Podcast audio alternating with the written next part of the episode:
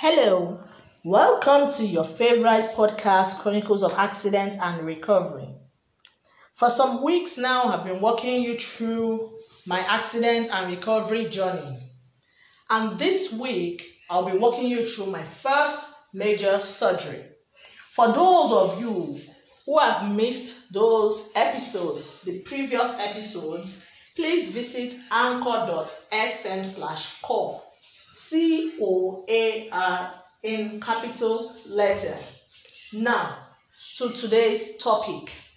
We'll be discussing my first major surgery. It all started way back at the accident scene. After we've been rescued by people, we were placed on the floor and were waiting for the ambulance that was contacted, which was taking longer than expected. A police officer decided we should be transported with the police van available at the scene.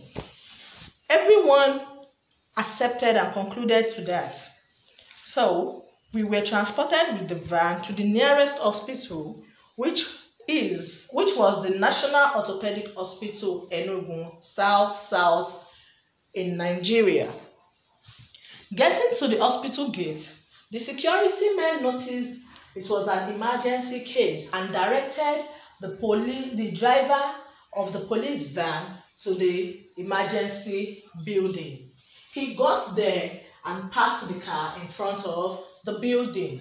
The police officers who followed our van got down, rushed into the hospital to get medical personnel to attend to us. But what was shocking was that the hospital was on strike they were so confused on what to do. Eventually, they met a nurse, explained what happened to her, and asked her to get the doctors, which she did. The rest of the nurses came out with stretcher to wheel us inside the emergency room. While we were inside, the emergency was full to the brim Patients were laid on the floor, some were sit- sitting on the bench, and while some of us were left on the corridor of the emergency room on a stretcher. Minutes later, doctors trooped in. They attest different doc- doctors with different specialties. They attended to us. most of them came to me. Almost all of them came to me asked me questions, get to know what happened, and know if that is their specialty or not. First aid was administered to me. Like I was given IV. From there, my open wound on my right foot was cleaned and dressed, and I was given several injections and also anti-tetanus injection. From there, different tests was carried out, blood tests, different types of tests were carried out on me that day.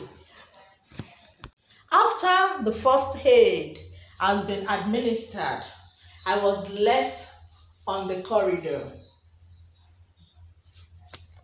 What do you think happened next? Was I rushed into an emergency surgery? What emotional trauma was I going through? Did I eat? Find out about this and many more in our next episode, same time next week. I remain your host, Zara Akomalafe. Stay safe, stay blessed, stay tuned. Please share, like, and comment. Goodbye.